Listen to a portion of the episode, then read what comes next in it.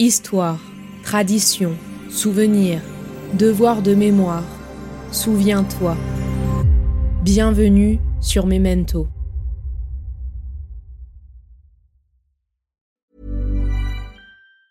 Burrow is a furniture company known for timeless design and thoughtful construction and free shipping, and that extends to their outdoor collection. Their outdoor furniture is built to withstand the elements, featuring rust-proof stainless steel hardware, weather-ready teak, and quick-dry foam cushions. For Memorial Day, get 15% off your Burrow purchase at burrow.com slash ACAST and up to 25% off outdoor. That's up to 25% off outdoor furniture at burrow.com slash ACAST. Hey, I'm Ryan Reynolds. Recently, I asked Mint Mobile's legal team if big wireless companies are allowed to raise prices due to inflation. They said yes. And then when I asked if raising prices technically violates those onerous two-year contracts, they said, what the f*** are you talking about, you insane Hollywood ass?" So to recap, we're cutting the price of Mint Unlimited from $30 a month to just $15 a month. Give it a try at mintmobile.com slash switch. $45 upfront for three months plus taxes and fees. Promo rate for new customers for limited time. Unlimited more than 40 gigabytes per month. Slows. Full terms at mintmobile.com.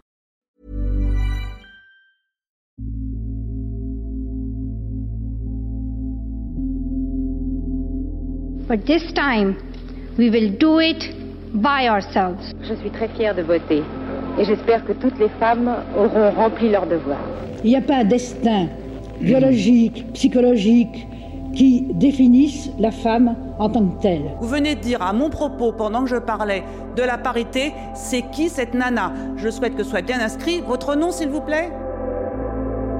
Vous écoutez le deuxième épisode de la série 8 mars Portrait de femmes, une série radiophonique en 8 épisodes accompagnée de 8 comédiennes qui donnent leur voix aux femmes oubliées de notre histoire, à l'occasion de la Journée internationale des droits des femmes. Bonne écoute.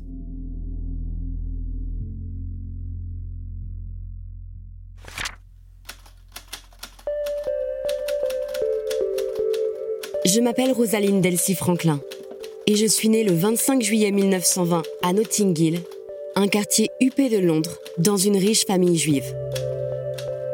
Tout au long de ma scolarité, je réalise un parcours plutôt exemplaire et j'ai la chance de pouvoir poursuivre des études dans les meilleures institutions. J'ai notamment eu la grande opportunité d'intégrer, à l'âge de 11 ans, le St. Paul's Girls' School, un des seuls établissements à Londres où la physique et la chimie étaient enseignées aux jeunes filles.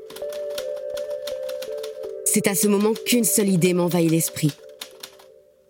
Je veux devenir scientifique. À l'époque, très peu de filles entament des études dans ce domaine.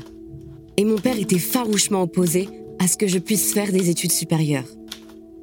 Il ne voyait qu'une seule et unique carrière pour moi, assistante sociale. Mais pendant mes années à Saint-Paul, malgré mon jeune âge, je réussis à montrer mes talents pour la physique et la chimie. Jusqu'à passer mon examen de fin de scolarité avec brio en 1938. J'y obtiendrai des distinctions dans six matières, ainsi qu'une bourse d'études supérieures. Malgré les mots de mon père, je m'inscris au Newnham College de l'Université de Cambridge pour mes études supérieures. J'obtiens mon bachelor en 1941.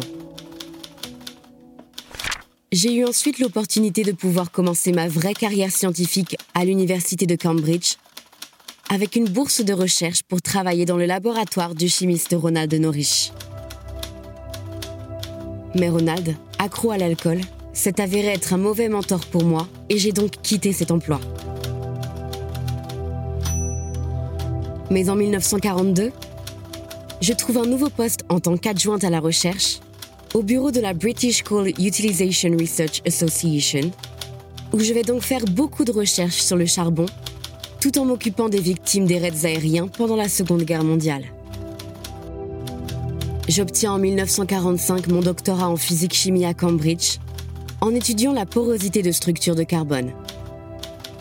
Ces études ont notamment conduit à la classification du carbone et à son utilisation optimale pour développer des armes de guerre.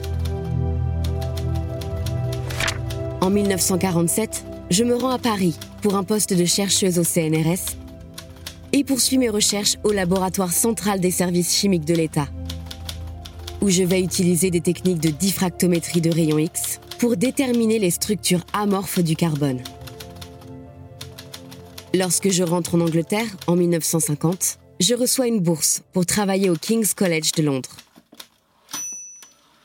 John Randall, un biophysicien britannique réputé pour ses travaux durant la Seconde Guerre mondiale, me propose de créer un laboratoire de diffraction des rayons X pour étudier la structure de l'ADN. Je travaille donc à ce moment-là en association avec le physicien Maurice Wilkins et un étudiant au doctorat, Raymond Gosling. En contrôlant avec précision l'humidité des échantillons, je parviens à distinguer la forme B de la forme A de l'ADN.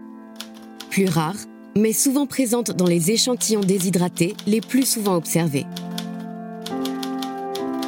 La forme A était une structure courte et grasse et était riche en données, tandis que la forme B était une longue structure élancée. Cette première découverte m'a permis de réfuter les premiers modèles d'ADN établis par Maurice Wilkins, qui ne voyait en moi qu'une simple assistante.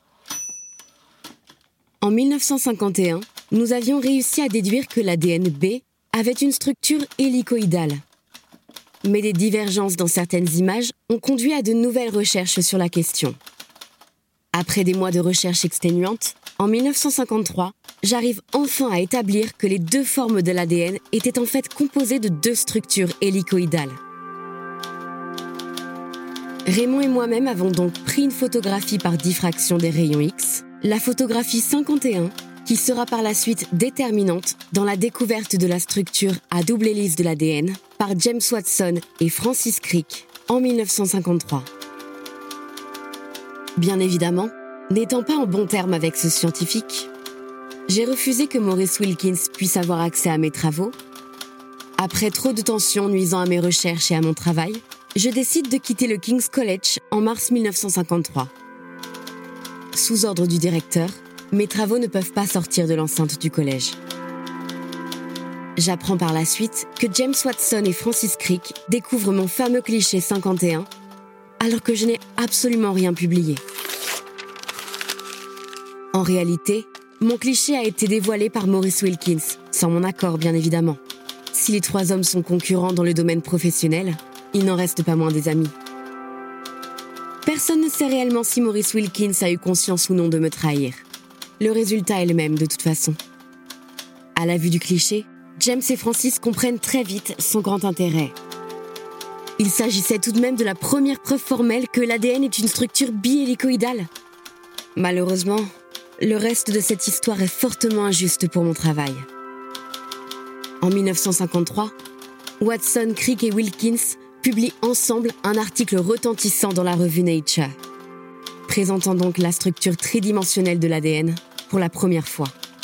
Je n'apparais pas parmi les auteurs de la publication, mais seulement dans les remerciements, écrits en tout petit. Par un concours de circonstances, je me retrouve donc écartée de la découverte de la structure à double hélice de l'ADN, découverte que j'ai faite, que j'ai menée jusqu'au résultat que nous connaissons aujourd'hui. Cela pourrait s'expliquer bien sûr par les tensions que j'avais avec les autres chercheurs. Ils m'en voulaient d'être sceptique et prudente envers le modèle proposé par Crick et Watson. En 1956, on m'a diagnostiqué un cancer des ovaires probablement lié à l'exposition aux radiations que j'ai subie pendant mes recherches. Ma santé se dégrade plus rapidement que ce que j'aurais pu imaginer. Je meurs en 1958. En 1962, alors que je ne suis plus là, Watson, Crick et Wilkins obtiennent le prix Nobel pour cette découverte que j'ai menée. On m'oublie complètement. Je ne serai pas récompensée. Alors si Wilkins me remercie et me rend hommage avec quelques mots, ni Watson, ni Crick ne me citent ou ne reconnaissent mon rôle.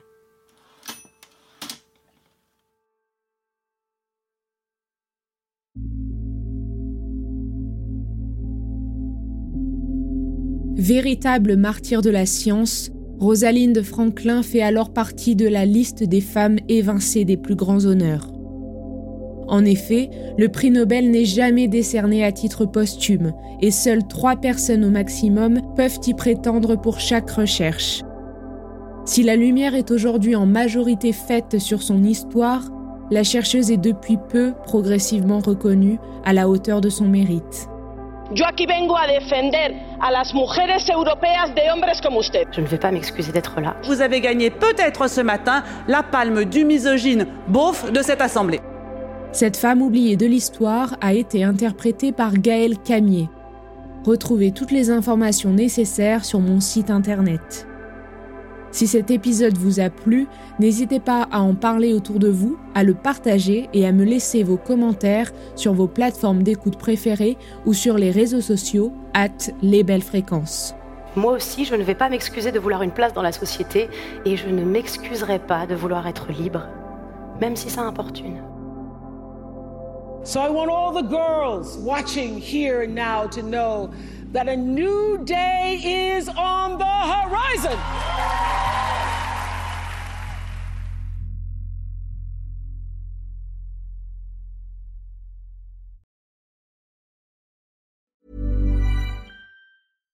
Deserves the best, and there's no better place to shop for Mother's Day than Whole Foods Market. They're your destination for unbeatable savings, from premium gifts to show-stopping flowers and irresistible desserts. Start by saving 33% with Prime on all body care and candles. Then get a 15-stem bunch of tulips for just $9.99 each with Prime. Round out Mom's menu with festive rosé, irresistible berry chantilly cake, and more special treats. Come celebrate Mother's Day at Whole Foods Market. Flexibility is great. That's why there's yoga. Flexibility for your insurance coverage is great too. That's why there's United Healthcare Insurance Plans. Underwritten by Golden Rule Insurance Company, United Healthcare Insurance Plans offer flexible, budget friendly coverage for medical, vision, dental, and more. One of these plans may be right for you if you're, say, between jobs, coming off your parents' plan, turning a side hustle into a full hustle, or even missed open enrollment. Want more flexibility? Find out more about United Healthcare Insurance Plans at uh1.com. Planning for your next trip? Elevate your travel style with Quince. Quince has all the jet setting essentials you'll want for your next getaway, like European linen, premium luggage options, buttery soft Italian leather bags, and so much more. And is all priced at 50 to 80% less than similar brands. Plus, Quince only works with factories that use safe and ethical manufacturing practices. Pack your bags with high-quality essentials you'll be wearing for vacations to come with Quince. Go to quince.com/pack for free shipping and 365-day returns.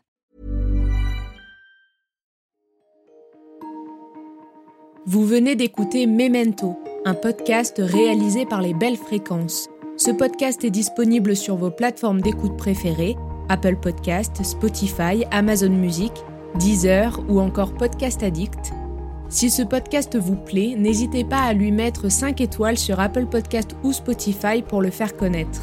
On se retrouve sur les réseaux sociaux, at les belles fréquences.